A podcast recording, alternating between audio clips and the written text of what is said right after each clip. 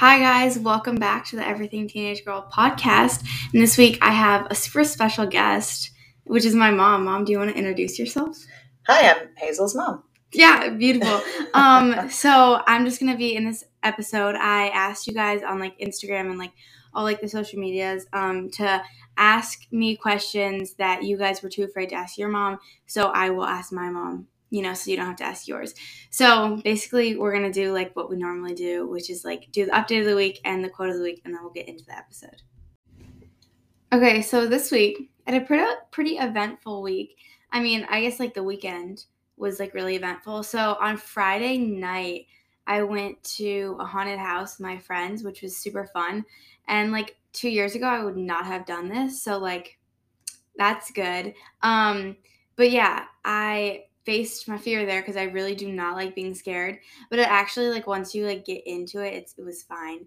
Um, but that was probably the highlight of my week. But I also went to like two Halloween parties last night with my friends as well, so that was fun.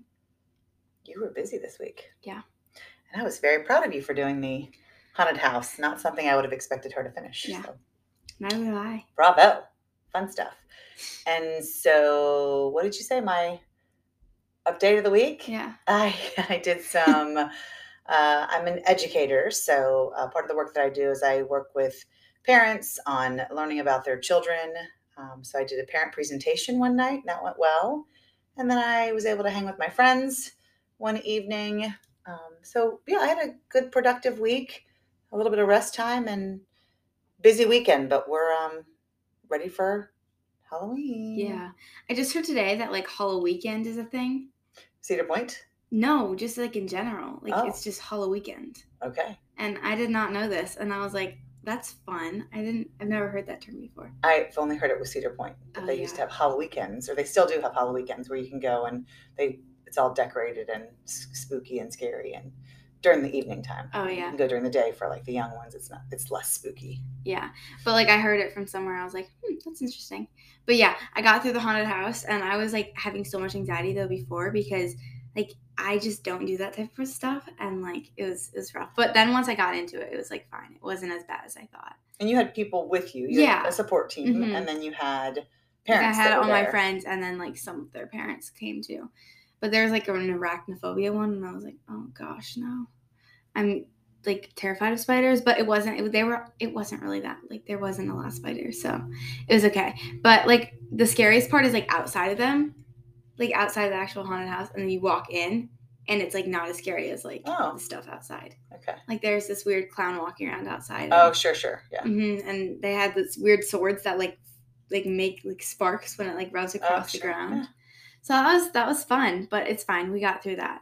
Um, so now after that, we have the quote of the week. So this week's quote quote of the week is from my sister. She found it. She didn't actually like say this, but she found it on like Pinterest and sent it to me. So it's and one day Oh wow, we're gonna restart because that was rough. And one day she discovered that she was fierce and strong and full of fire, and that not even and that not even she could hold herself back because her passion burned brighter than her fears. That was from my sister. I can barely read that. Who is it? Armstrong, Neil, Mark No, Mark Anthony. Mark Anthony. Huh. I don't know. Um, but basically, I feel like that's like speaks for itself. Do you want to reread that? Because I like that.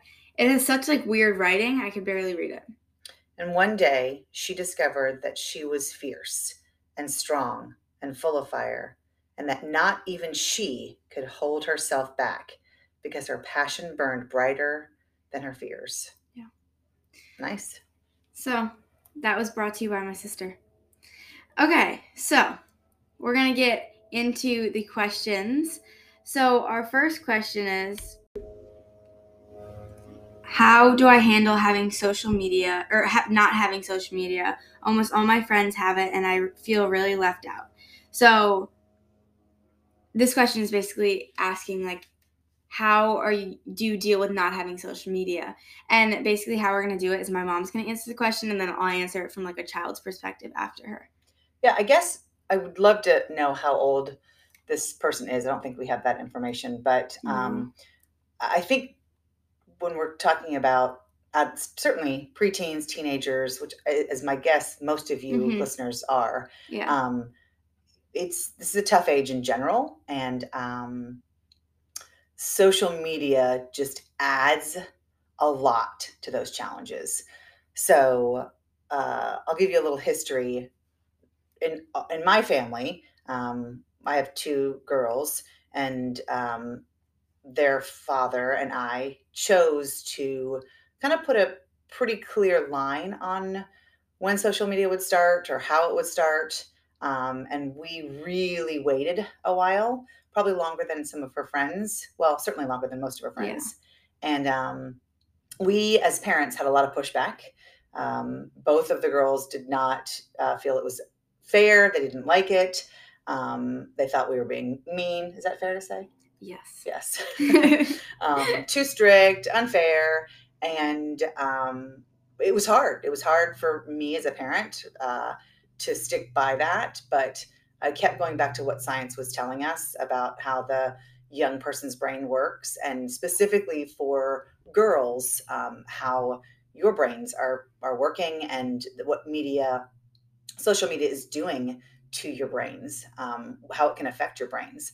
And just knowing those things uh, what i did what my husband and i did was we um, gave a lot of information to both the girls about this is what we know about what's happening in your brain and because of that this is why we're saying what we're saying and doing what we're doing and um, i kept standing by that and i explained it to the girls in hopes that they would understand that this was done out of love like we're, we're doing this because we know it's scientifically the best thing for you.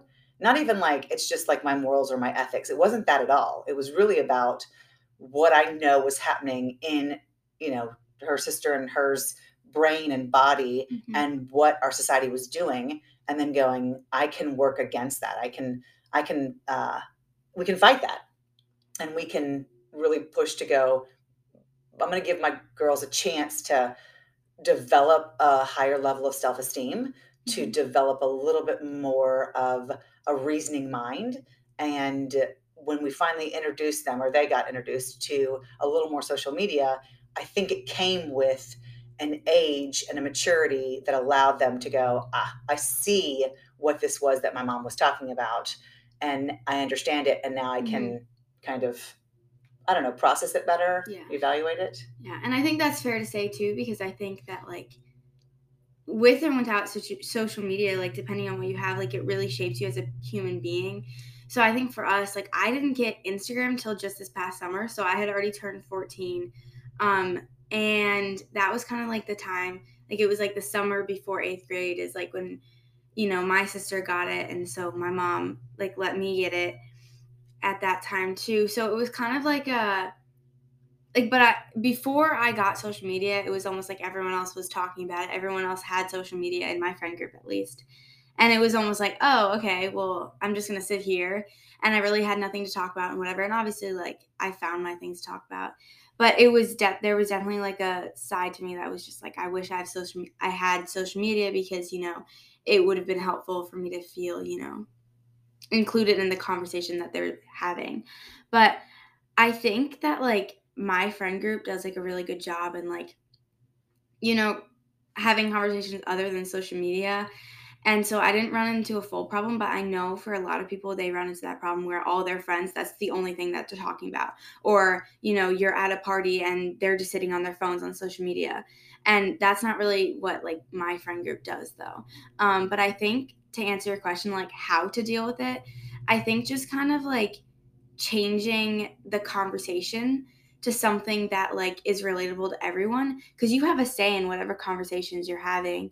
Um so but i can definitely understand where you're coming from and like the sense of like everyone else is talking about this and i have never seen it or i'm not you know because i don't have the social media um but i think there's definitely like um, a benefit in not getting social media because it shapes you as a human being and you're not constantly seeing these people on social media and you're not you know because I feel like social media can perceive a way of life that's not really realistic to every other person. Um, but yeah, so just change the topic to like whatever you can talk about. Yeah, I would. I think that's. I think that's true. Like, I think you have to find ways in which you can um, change the conversation, make the conversation um, about something else. Um, there's so many wonderful, interesting things that are happening around you that tend to get overlooked um, because your, you know, head is down looking at your phone, and and you know, it, it, there's just so much that you guys can talk about, and and and your personal relationships are, especially right now, at the age that you are, are extremely important. So if all of your friends are having um, you know some social media time i would maybe you can have a conversation with them saying hey i don't have you know i'm not on social media or i'm not allowed to do this. Um, could we have some time without it? Could we talk about something different? Can we um, you know change the subject or or or wait let me even if it's just getting involved in that like a little bit like wait what did she say on that? Or how did that work? Or i want to see that picture. Sometimes you can then like bridge the gap between what is on social media and then what's happening presently in your life. And then if your parents are listening to this, parents, I would tell you that um, talk to the other parents because most of the time, what I have found when working with parents and in my own situation is that the other parents are in the same boat as you are, and that nobody is feeling differently. You're all mm-hmm. feeling like, I don't know, this seems a little young for social media. I feel mm-hmm. like this is detrimental to our young children's minds and mm-hmm. and I don't know that they're getting much out of it and all of a sudden it's addictive. And when you have those conversations with the other parents, then you as a kind of a collective unit can say, okay, we as a group of parents have decided for our children that we're going to be doing this. And then when you go to your children and say, here's you know, you and your three, five, seven friends um, parents, we've all decided as a collective group that we're going to limit this to, you know, only Instagram for 15 minutes a day, or mm-hmm. we're going to wait until you're in eighth grade or until you're 15 or, you know, whatever it is, or we're locking your accounts or we're, you know, we have access to your accounts. There's a whole bunch of other things that you can do too, instead of just it being the accounts themselves. You, you, you can, you as parents can go, I will allow you to have this account, but I am also able to post on that account, read that account. I think mm-hmm. we, Hazel and I, have a great relationship in that she knows I'm allowed to have. I could take her phone anytime. She can yeah. give. Our rule is I can take your phone at any to, at any time. She knows I'm not going to abuse that. I'm never going to go. I'm going to read through all of your personal messages unless I tell her I'm going to read through all of your personal messages. Right. I, I wouldn't do that unless there was something big. If something was big happening, mm-hmm. something very very important um, if there was a big problem, then I would do that and I would tell her, hey, I got to go through your phone and we got to go through this stuff. Mm-hmm. But most of the time, it's like, hey, let's just check and see how much time you're spending on it. And all I have to do is say that. And he's like, ooh, okay, you know what? I have, you're right. I need to put my locks down. Yeah. Right. I mean, you know. And there has been times where I'm like, I know that this is like I I see my time and I'm working on it myself, but just like give me time. And she'll be like, yeah, like I understand that. But I think also it's important to say like don't be afraid to reach out to your parents and ask why aren't you allowing me to do this? Or why aren't you allowing me to have that? Because I think it's important for like I know for me I was just so confused for a while. And I was just like like what is the point to this? And like once it was explained and everything it made sense. But i think also a, a big like problem that like parents have is like you know like on social media again like lives are perceived differently. And people are like you know on just like there's a whole bunch of things that can make your like you feel um down about yourself or your self-worth go down whatever. And social media affects different people in different ways and i think it's important to ch- treat your child um like as an individual and like not compare them to other people. Um but you know some people social media can help because there's relatable people on social media who will talk about that stuff openly. But also it can hurt because there's people on social media who are perceived as the perfect person um, and that's not realistic. It's not it's not realistic. I can and i can't say that enough. I mean when you are bombarded by pictures and images and reels and videos all of that stuff. I mean, you know, even Hazel will tell you, like, she's putting herself when she's doing a reel, she's putting herself in the best lighting mm-hmm. possible. You know, her hair is oh, on point. Yeah. Like, she's trying really hard to look a certain way, mm-hmm. to be presentable, to be professional, to look cute, to do. There's nothing wrong with that, mm-hmm. but you have to understand. It hey, takes a lot of work. Like, it's not just one reel done. Like, I try over and over again. Oh, the lighting wasn't good. Oh, my hair was this way. And it's not because, like, you know, like it's just that I want to put myself out there in the best way possible, but I think that can also be taken the wrong way. Right. And then and then what I would challenge Hazel to do is at some point maybe just post a picture that's just like the regular Hazel that we see right now. Right. And that's so I know there's this one influencer on Instagram, her name is Spencer Barbosa. And she like kind of like posts like openly about like body image issues and whatever. And what I love about her posts is that she'll do like a whole photo shoot. Now the last post is always just like some like random just real life where you're like i've been there before or whatever Yeah. so she's really showing so here's what my photo shoot was like and then here's just a regular picture from my camera roll Right. that i randomly took Yeah. Yeah. So know that. Know that when you're the reason the reason why we put parameters on this as your parents is because we love you. We really, really do. And it's hard. Parenting is a pretty sucky job. Um, it doesn't have a lot of rewards and um, well in terms of like every day it's extremely rewarding because these the children that you're raising are fabulous humans. But um, all the nitty gritty of it it's really hard you guys. And so listen we we do this not it, it would be so much easier to go sure have instagram sure do all of this. But but when your parent is putting up a fight and they're digging their heels in it's most likely because they know it's really really beneficial to stand their ground on this. Mhm. so i just want you to try to understand their positioning. You can certainly ask but recognize that like we do this because we know it's the best thing. It's not the easiest thing but it's the best thing. Yeah. so that's our answer to like the social media question. I hope that helped you. Okay so the next question that i got was what is your opinion on diets? That's a good question. Um, so part of the work that I do, um, in addition to to being a coach for parents and to be a teacher um, and to help um, pregnant people, is my my college degree was in kind of fitness and and sports, and so I have this background of wellness, fitness, health, and um, it came into play when we had children. And uh, how do you encourage children to recognize that a diet, not diets, but a diet, meaning what you put into your body, whether it's, you know, vitamins, supplements, um, uh, vegetables, proteins, like all of that stuff, that that is your diet, right? So when you're putting all of when you're changing your when you're looking at your child's diet, you're thinking about what do I want to offer my child? What do I my, what do I want my child to see? And so for us as parents, we looked at that and said, okay, we want our children to recognize that nothing, in my opinion, was bad for our children to eat. But it, but we always wanted them to recognize that Mhm. everything in moderation was okay.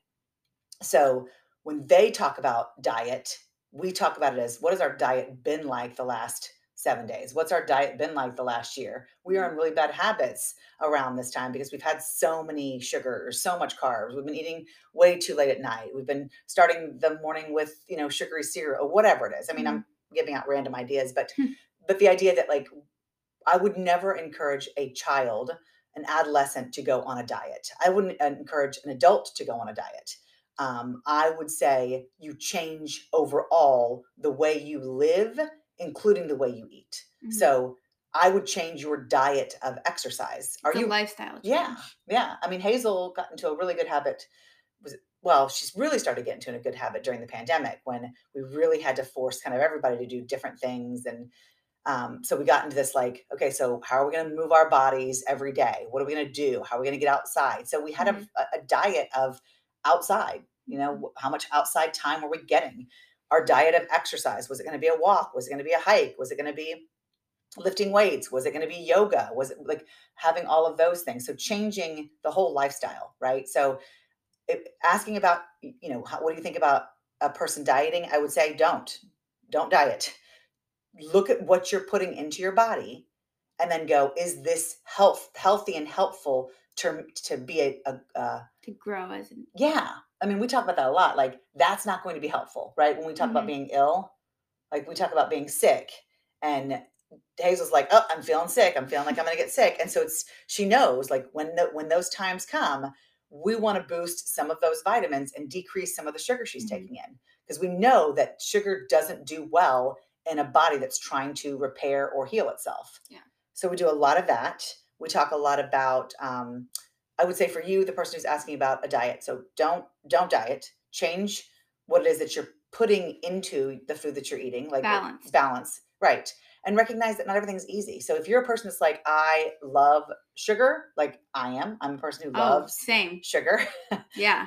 we know in our family we really do have to be aware of how much we're reaching for that sugar you know and and then going oh i already probably had a little bit today so that wasn't great so i'm gonna you know not have so much this evening right if i had a a, a treat uh, at, at, at two o'clock you know after lunch then i'm less likely to have a treat at seven o'clock after dinner right? If i decide i'm going to have a donut on a sunday morning then i'm probably likely not going to have you know cake in the evening for after dinner. So i just i think it's that kind of thing. You're thinking about i'm not restricting calories. I'm making sure that you know all of our family is getting the balance of vegetables and the, the balance of fruits and uh, all of the good healthy proteins and some healthy fats in there so Yeah. uh, that to us i think is the way we live a life and i would Mhm. say if it and also recognize why it is that you are looking for a diet are you Right.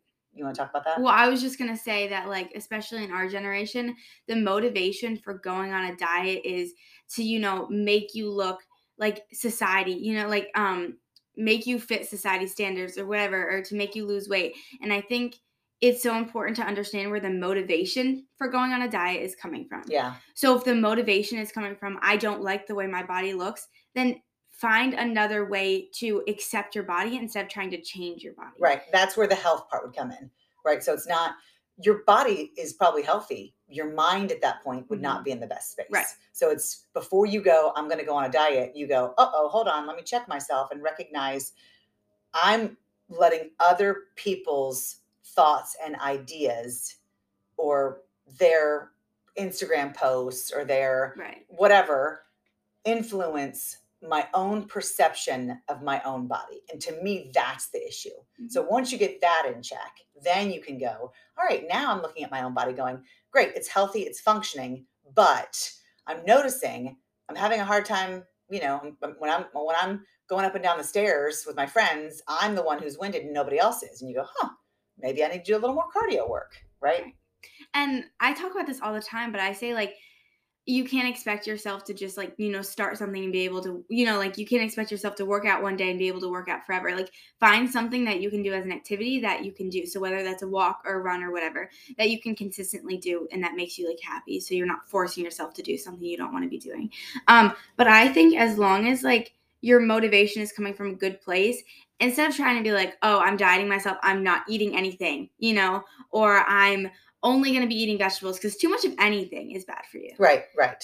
You- Um, you, need to have a ba- balanced diet. Right. Balance, balance, balance. mhm, And so if you're just look, not like, as long as you're not looking yourself in the mirror and you're saying, I want to go on a diet because I don't like the way I look, you can just be like, I don't like the way I feel because I just feel like I've been eating too much sugar and like I just, my mental state right now isn't really in a good place. And I feel like changing, you know, what I'm eating in a day might be helpful. So that means just like putting more vegetables in my diet or putting more, you know, protein in my diet or whatever. But that doesn't mean dieting, you know?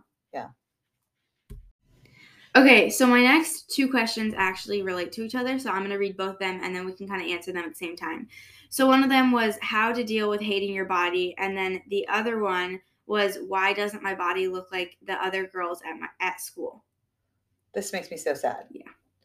Um, I guess my first thing is to say, if you've not heard it enough, you are a fabulous human being, hmm right? So I'm going to assume that most of the people here are female because they are listening to Everything Teenage Girl. So um, if you identify as a female, then fabulous. And I will say you are fabulous. You are wonderful. You are lovely. You are powerful. You are strong. Um, everybody has their own gifts and their own talents and their own unique look and their own unique style and their own unique features. And because of that, um, it makes us special and dynamic and and unique. And and and and we need all of those things to create a society that is so cool. When you have everyone looking the same way, yeah. there's no interest in that. There's no there's no like, oh, look at that. Like if everyone's hair looks the same, if everyone's eyes look the same, if everyone dresses the same all the time, there's no interest. There's no there's no personality there. So be you, do you, look Yeah. like you, and recognize that your body was given to you as like this is a healthy, functioning human body, right? So not everything works the same way in every person, right? Some person might go, yeah, I have really weak knees, or I have back pain, or I, you know, my legs don't work the same as everybody else's, or I, I, I'm missing a limb, or whatever it might be, right? Regardless of all of those things, you still have a body that you can do stuff with. Mhm. So you make the best of it, right? You make the best of the body that you've been given and become all that it is. Give it everything Mhm. so that you can then go i'm living to my full potential right if you if you if you if you spend too much time in the place of i'm not like anybody else or i'm not like other people or i want to look like other people it's not healthy for you. But if you spend most of your time going i wonder what my body could do. I wonder what it's capable of. I wonder how neat i can do it. I wonder if i could push harder here let go a little bit there move differently in this way you're going to find that your body's amazing right? And it comes in all different shapes and sizes, and it, and, and it should. And you're gonna be, especially these teenage years, if you're an athlete or if you want to do a sport or choose to do something, you will find that your body will look differently because there's different muscles that are used for different sports, Right. right? So if you kind of look at like soccer players, generally speaking, they all have a similar, not not a similar look, but but but body types will like you can kind of almost identify like i wonder if that person's a soccer player because it looks like they've got some really dominant quads and legs. Like they're big leg people and they run a lot so they're so they are slimmer right? And if you're mm. looking at somebody who's like a gymnast you're looking at like overall they've got like powerful strong muscles. Generally they're smaller generally they're shorter right? So there's just a like it takes all of those wonderful different body types and then when you're in that sport your your body will shift. You will gain more muscle in other places. You may not be as skinny in the waist but that does not mean that you are any less healthy. As a matter of fact many people because of their different different shapes and sizes will be super healthy at a higher weight. So you should be Right. happy with the body that you have.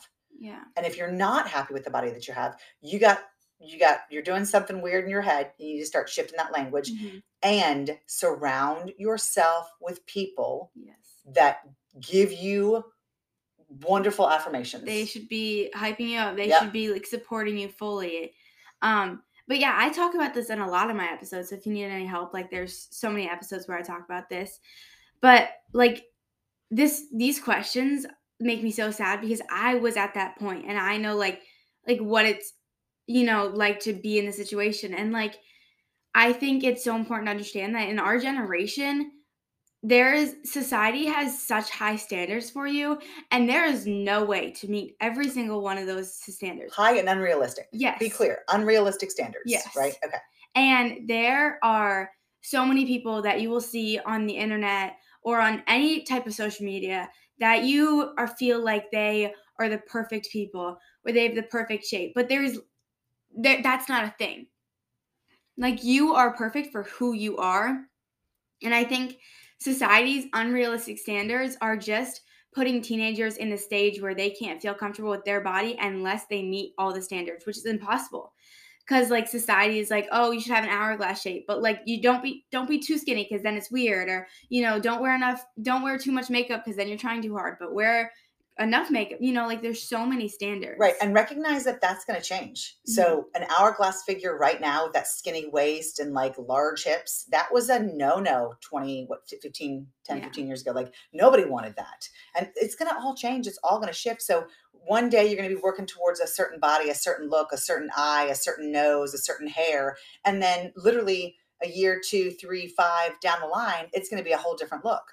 So, it's you need to go with I know what my body, what my body can look like, what I want it to look like, how it's going to be healthy, how it's going to work for me, and then be secure in that. And again, find your people.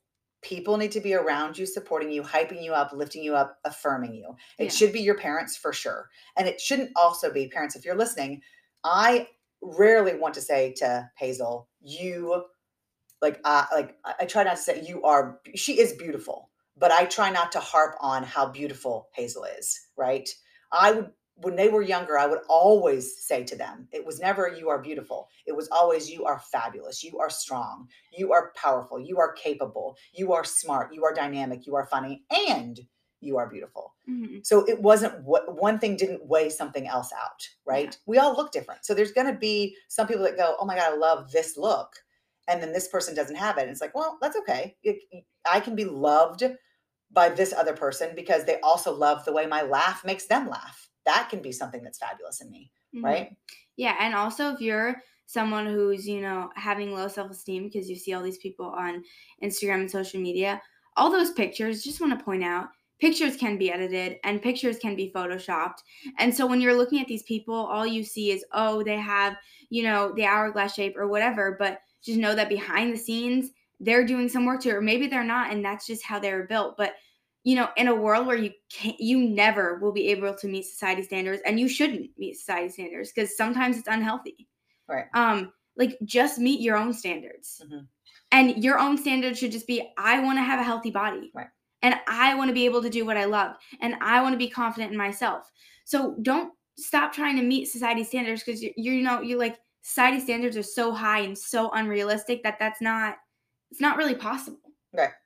It's not healthy. it's not yeah and you you can sometimes see on instagram it's like oh what i do to get the quote unquote hourglass shape you know and it's like they're starving their body or they're you know working out that seems like an unhealthy amount or whatever but you just look at those people and i personally i'm like i don't want to do that to my body Well, there's also like you some some sometimes your body's just not made that way. I will no matter how much weight I would lose, I Yeah. don't have the proportions. My bone structure and my anatomy isn't one that would ever give me an hourglass figure. And I remember in college looking at pictures of, you know, all of me and my roommates and being like, "What?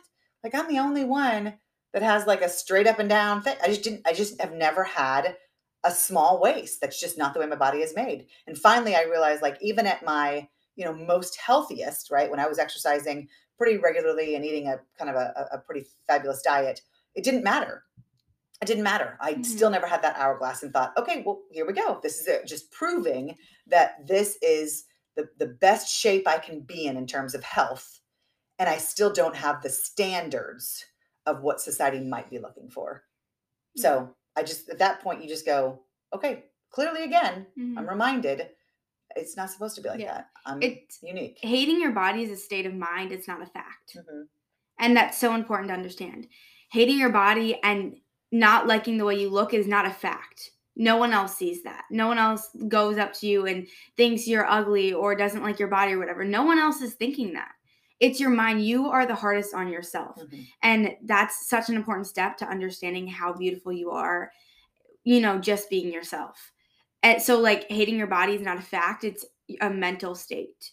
And to get out of the mental state, there's many things you can do. And um, there's so many things out there that can help you if you want to go to therapy or, you know, whatever. I have a lot of episodes on this. And I think, yeah this is common for so many uh teens both you know guys and girls and and i will say this share this information with other people right so you should be the person who's you know going out there spreading the word now that you have the information to go oh it actually is not realistic for us to have all the same kinds of bodies it's actually detrimental to our you know well-being overall. And the more people that start to believe that and recognize that that being unique and different and having different body types and not being fitting a, a mold or a standards is actually the best thing for us the more we will be able to change the world and go yeah this is better. This is this is wonderful. Everyone looks different and it's great. Yeah. so yeah share with your friends and surround yourself around people who will affirm you as a fabulous human being yes, that's so important because if you're constantly around people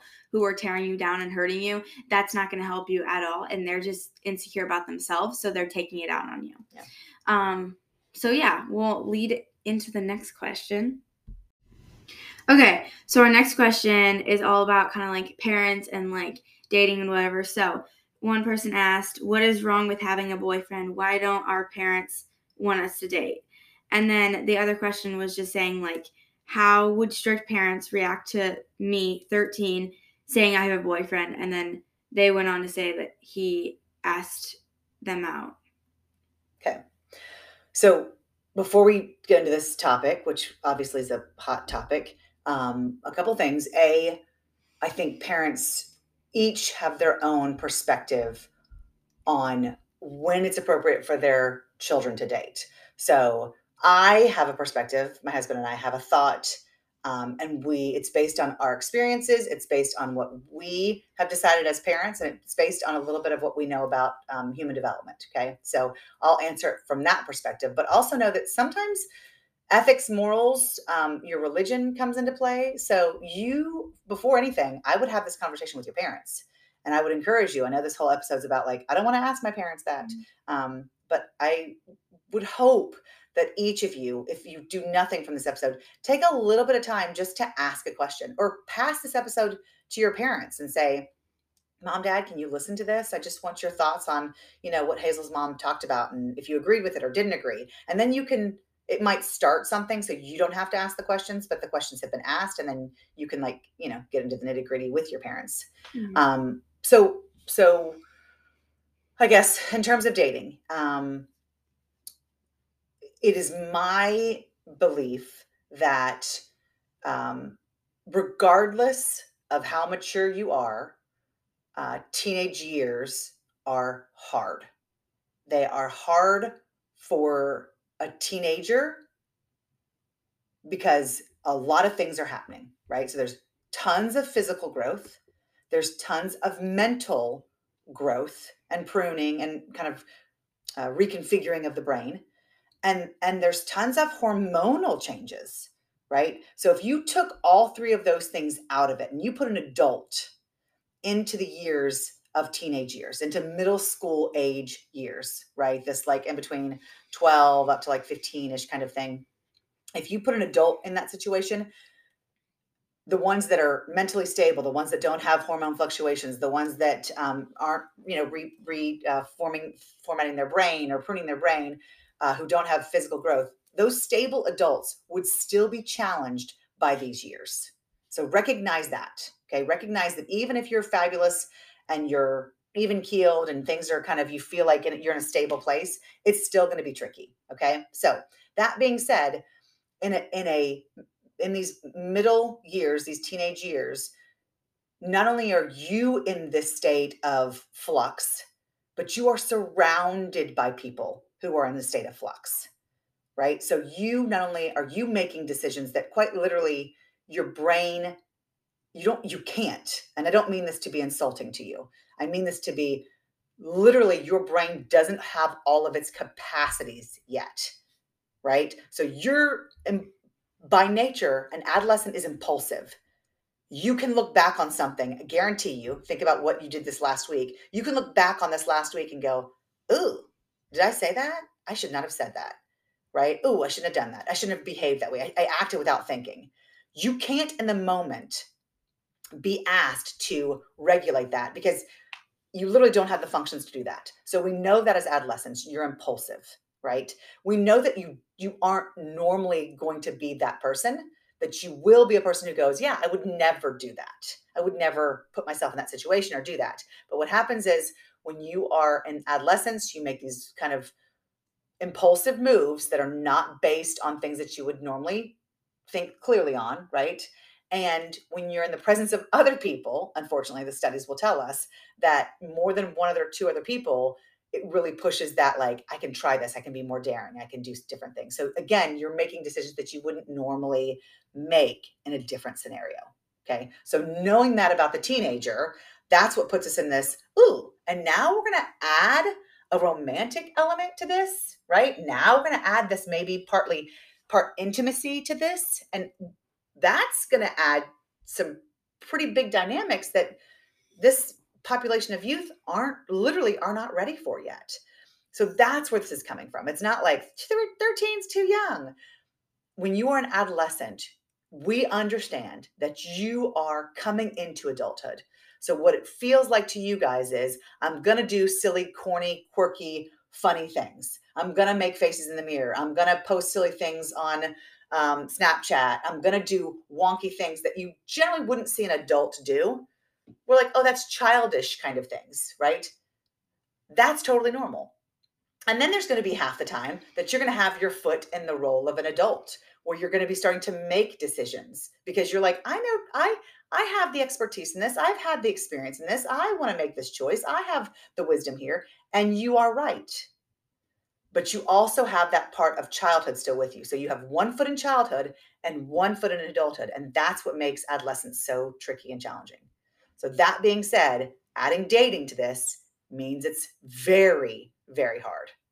So, what do I believe in terms of dating? I think when you are when you are in middle school, it's likely that you can have you you're starting to test out these relationships of like what am I looking for? What does this mean? I would say the biggest thing you can do in adolescence in this middle in these middle school years is figure out who you are and surround yourself around people who love you, affirm you, and accept you.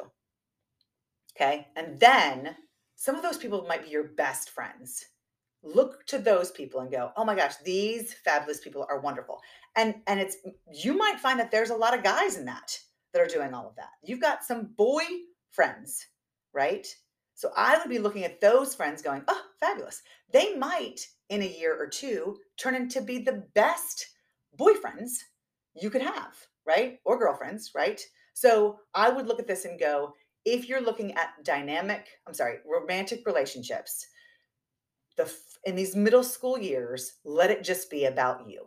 Be egocentric. Focus on you. Focus on figuring out who you are. And then as you move into high school, that's when you can go, I think I know what I'm looking for. I think I'm secure with myself.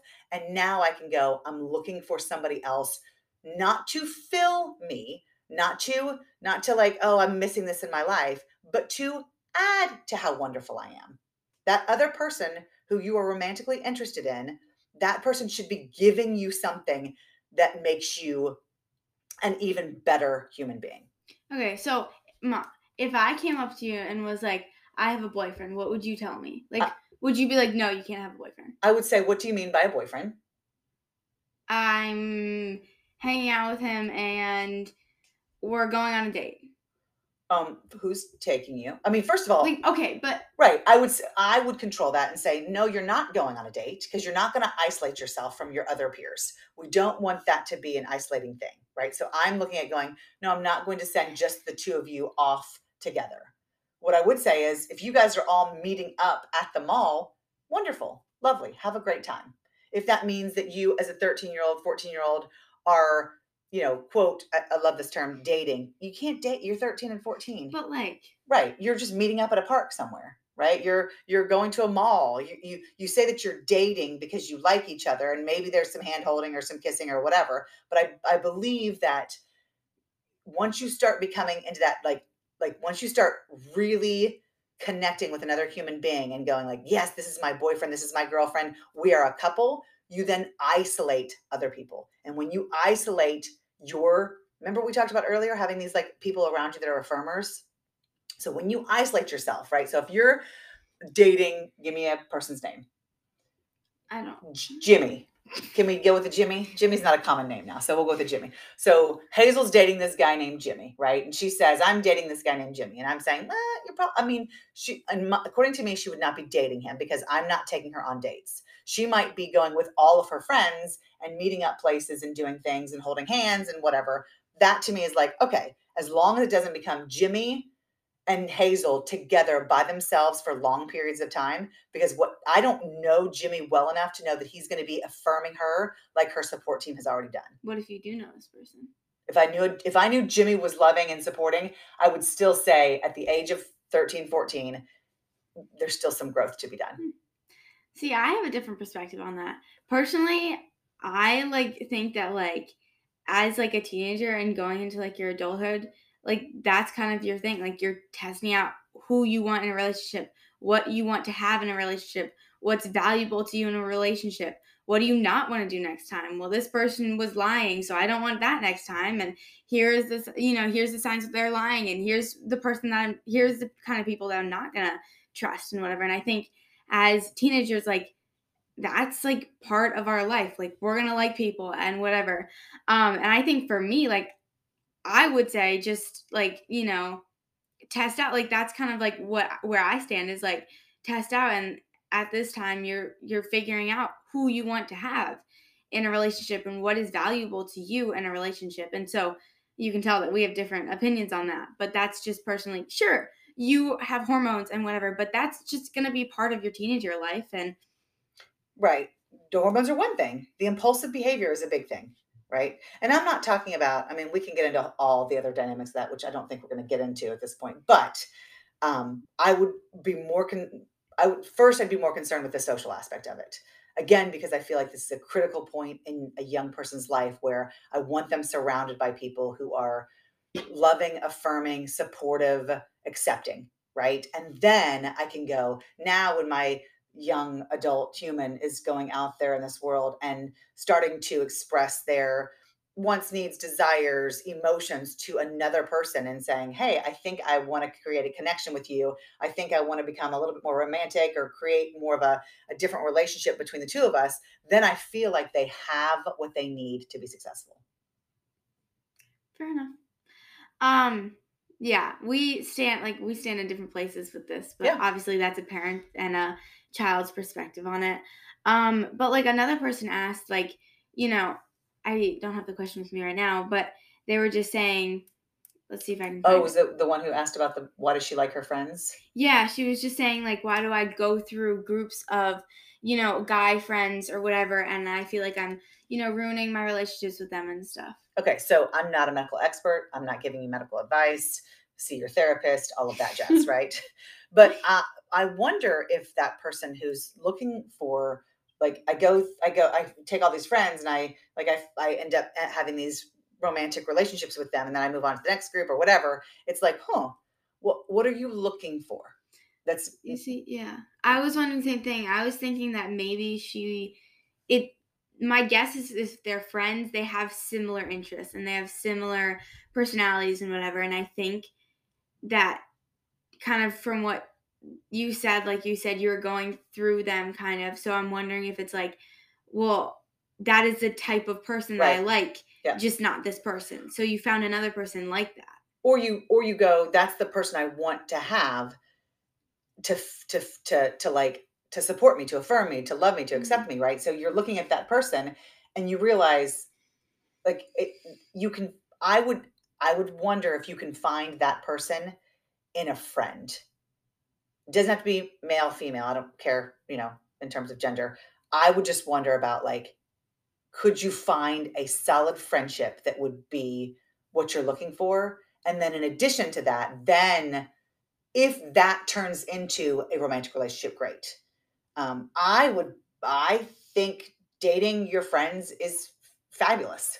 I you know them right? Yeah, I would agree with that. Yeah, I think it's wonderful. I mean, you need to be mature enough and this is again why i say dating really needs to probably wait until you can have conversations like you want to have conversations like that was really rude i didn't right. like the way you treated but me but as someone like i'd say i'm like more mature and i know people who've dated other people that just got completely out of hand but like as like someone who's like mature like i'm okay with having those relationships and you know or with those conversations in relationships you know right. i'm someone who's not gonna like like if i find something that's like an immediate like as we can I don't know red flag right like yeah. us like something like having like a relationship like is not valued to me but I have a very like I have high standards and so I'm not about to like date someone who's not gonna like um meet those standards because you know if I find something I'm like okay I'm not I'm not going to tolerate this. It just wasn't, you know, or I have those conversations, you know, with them and say, hey, this was rude, or hey, this is mean, or hey, that's not right, or whatever. Like, yeah. I'm someone who's willing to have those conversations. Yeah. I think you need to have the maturity enough to be willing to have hard conversations with people when you have romantic relationships. And I don't think at 13, most people have that. Right. So I am, I would say I'm pushing that into let's wait until you're in high school and but even I, frankly, some of those high schoolers, I feel like may not be able. But I mean, that. also, if you like a guy and like he asks you out, like, are you just gonna say no because you're not ready? Uh, yeah. Yes. But like, what if? Yes, you are gonna say no. yes. yeah, if you are not ready, you say no. But like, what if like you you like this person? So it's like yes, if you like somebody and they're saying, Hey, Hazel, I want to date you, and you're like, I just don't feel like I'm ready. Well, what if I do feel like I'm ready? Like if that's... you felt like you were ready, then, and again, you know, you are an older person in terms of where you are in grades, um, and you have the maturity. This is the time I'm like, may maybe. I mean, you know, I would honestly though, you you have to you have to relationships are not just like a they start off as a friendship. They should always start off as a friendship, right? And then they should grow from there. Mhm. And if you are like, I don't know this, I would create a friendship first and then go, yeah, I'm willing to trust this person to not hurt me or damage me. I'm willing to, I know this person well enough to know that, you know, they're not going to go and, you know, say something online about me or post something online or whatever it is that I'm either not comfortable with or didn't know about or was mean or detrimental or hurtful, right? Mhm. So if I had that relationship with somebody, and if you said, okay, I like Jimmy's asked me out, Jimmy's great, I think I want to start dating Jimmy, you and I would have a conversation about Yeah. that, right? And then we would say, what does that mean? What do, what would that entail? What would that look like? Mhm. And then I would be, as your parent, be the one to go, you're spending kind of like the internet, kind of like social media, you're spending way too much Jimmy time. We're going to put a lock on Jimmy, right? And we're going to say, Jimmy's done. You had your 15 minutes of phone calls with Jimmy. We're done with Jimmy. You need to find your other friends, right? Mhm. So that would be how I, I would help you manage that. Okay. So that gave you a different perspective, like a parent's perspective and a child's perspective.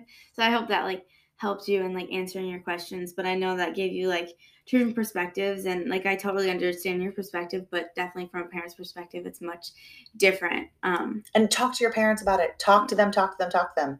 Have the questions. Just and and, and if you approach it in a can we have a conversation where nobody gets upset where i can ask you honest questions? Would you be willing to do that? I'm hoping that your parents would say yeah let's have this conversation. And if you need to go i should have said this earlier um, with hazel and i and then my oldest we had books we haven't done it in forever but when they were younger preteens we had these books that we would pass back and forth. Do you remember those books? Mm-mm. so i would write something in the book. It was kind of like a like a- oh yeah, yeah, yeah, it was mhm. like the between between mom and child. So ours was a mom and daughter. Yeah, um, and we would write like a message like what do i wish for my child when she goes into her teenage years? What was she would write what was my most embarrassing moment? What are my goals? And there would be questions in there that would be like there would be pages where you could say anything you want to ask. And we had kind of rules of like if it was written in a different color ink it was like i don't want to talk about this outside of this book. So if i'm writing hey tell me about your first kiss in red that was like a do not read do not talk about this. You can just tell me about your first kiss write it in black and then i can read it and then done we're done talking about it. So if hazel ever had a question about something or she wanted to tell me something and she didn't want to bring it out and actually have a verbal conversation she'd write it in the book. And it, we didn't you know for some people it might be a whole lot of that. And for some it might just be like i'm going to write this one letter to you mom or dad and i want to give this to you. Please actually hazel does this a lot. When she's got some thoughts and some feelings she mm. will write it down yeah. in a letter and then give it to us and then it kind of helps i guess probably will does it help you process things Yeah, well, I don't like confrontation, so that was that's my problem. Um, I don't really because it like I'm a very emotional person, so like half the time it's just easier for me to take my time and like write it, and I can always go back and erase it and change my thoughts and feelings, you know, and so it's easy for me to change and whatever. So yeah because otherwise she's bawling her eyes out because she Yeah. Does a handstand and knocks a hole in the wall yeah, that's that's a story. That's a story. Yeah, yeah you'll have to ask hazel I did in fact kick the wall on accident or the ceiling and punch or kick a hole in the ceiling Yeah. on accident. It was not it's a story for another day but Yes. maybe she'll share some of those Yeah. stories with you So I will not be able to get to every question because this is a very long episode, but I have one more question that I just want to touch on really quickly.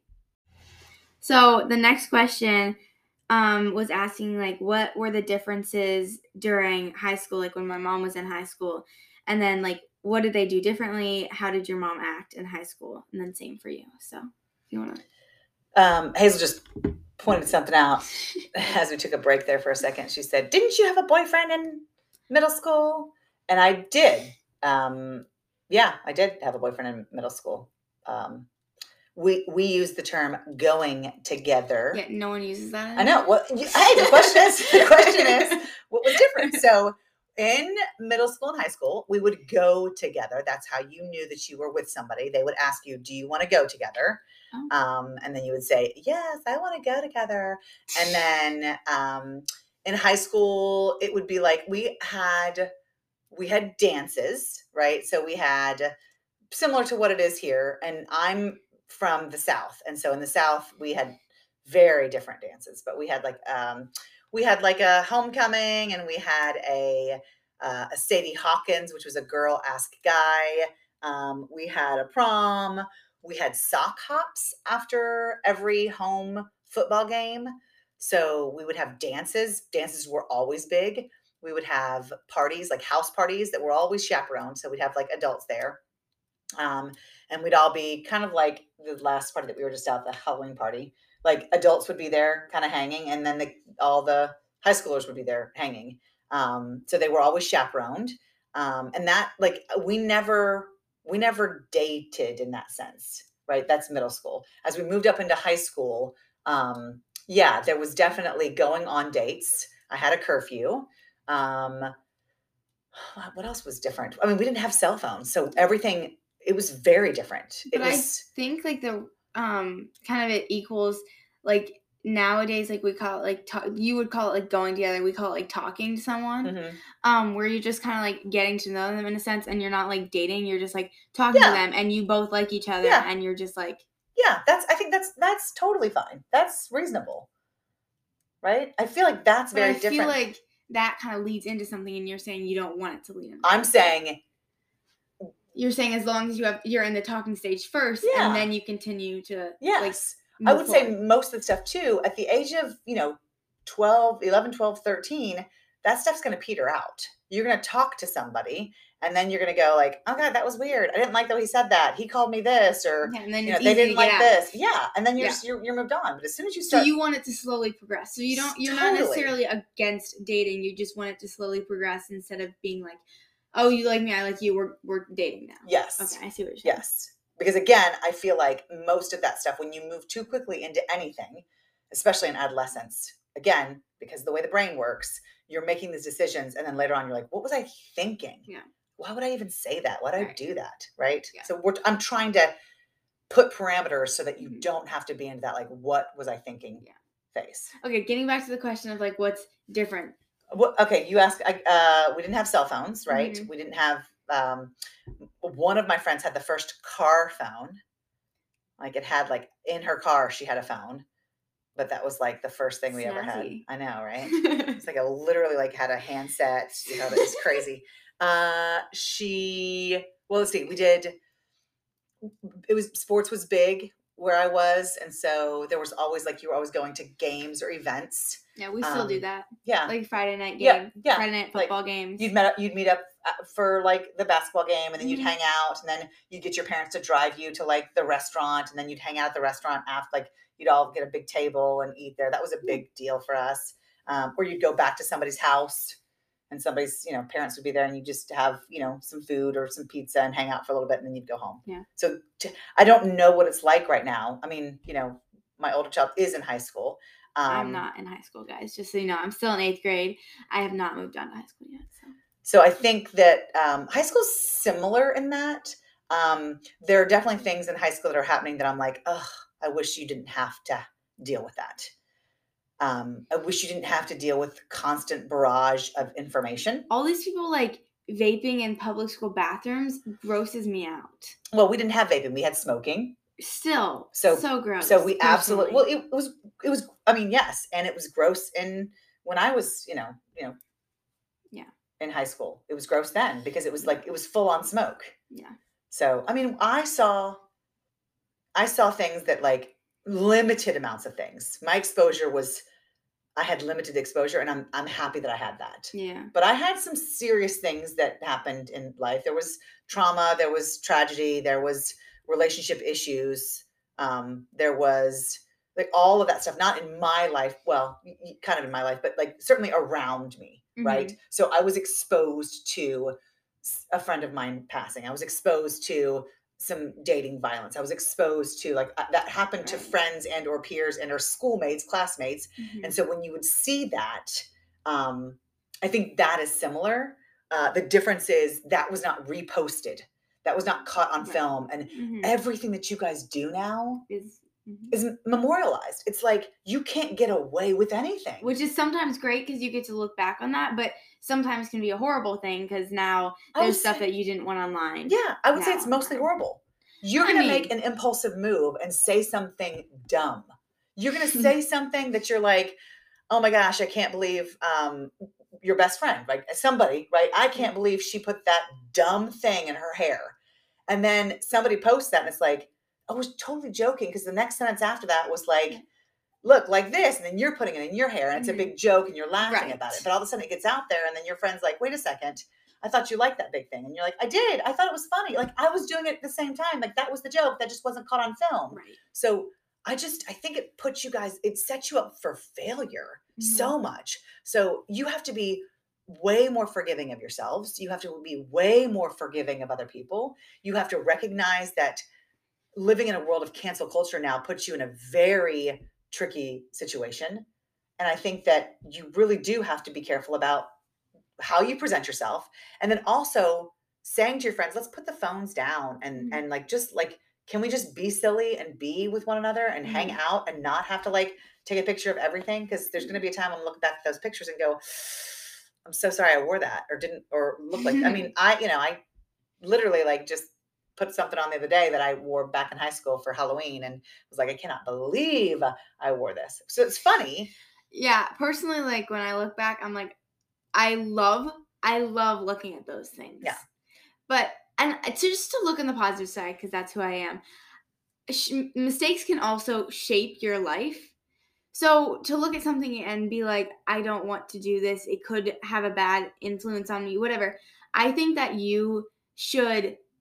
And I'm not saying do like bad stuff or whatever. I'm saying think about what you're doing, but also like don't hesitate to do something like not crazy crazy but like don't hesitate to be like i'm going to go on the bumper cars maybe i don't want to go on the bumper cars but you know i'm going to It's- because right we call that like a healthy amount of risk right right? An appropriate. We want adolescents to be risk takers. We want you to take appropriate right risks. that's something i've been living, living by now because i think when like i had when i was having a lot of anxiety like i really was on the safer side and i didn't really let myself do anything or whatever but recently i've been kind of branching not branching out i mean i guess branching out a little Yeah. bit and kind of going healthy you know what taking. maybe i don't want to do this but i'm not going to regret it or maybe i will regret it but then i know you know like it's not something that will harm me in any way but it Yeah, we're it- talking about like a haunted yeah. house, like going to a haunted house. I might regret it. I might house. think it's horrible. I might have a setback. I Mhm. might, you know, feel like I'll never do that again in my life, which might in fact be your mother.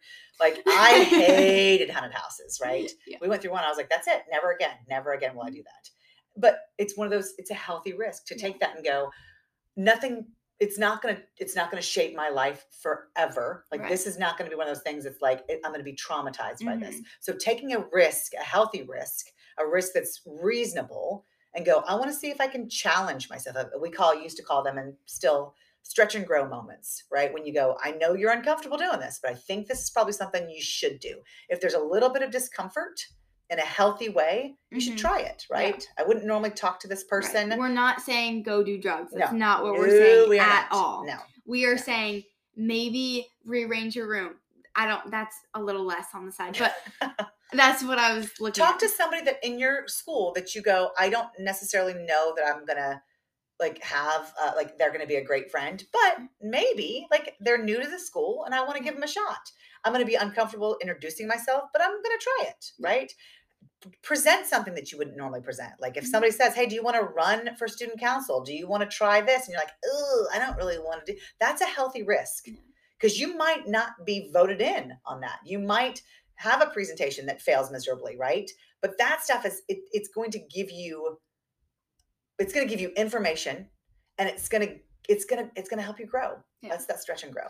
and like i know i've had a few experiences and like recently that like i've been like i don't want to do this but i'm going to you know like i went to an arcade a few weeks ago and there was like bumper cars and my friend didn't want to go on it but i didn't want to go alone but i was like i really want to have this experience so I, yeah so it took me a while but i was like you know what i'm gonna go because i know i'm not gonna regret it And and, it's gonna it? be fun for me and it was fun Totally fun. and those are the moments where I was like, like I was just gonna be like impulsive and whatever, and just be like, yeah, I'm going. It's fine. I'm going. Yeah. And then you know, like we went to the haunted house, and I was like, really like right before we went, I was like, oh, I really don't want to do this. You know, like it's it like it wasn't fun for me. Like this is not something I normally would do. And I went and I had so much fun. You know, and so there's been moments where you just have to kind of take that step. You have to take that leap Yeah. and go, this it won't be dangerous for me in any way, but it's something that I'm uncomfortable doing. So happy for you. That's the kind of stuff that I hope your listeners are able to do. Yeah. Yeah. So I that was gonna be my last question for today because we are, you know, It's a long one, you guys. yeah. So I hope you enjoyed this episode, and I hope that um, you learned a lot and some of your answer your questions were answered. And make sure to follow the podcast on Spotify. You can also leave a rating, and then you can also follow my podcast Instagram, which will be all linked in the description below. So I hope you guys enjoyed this episode, and I will see you next week. Bye.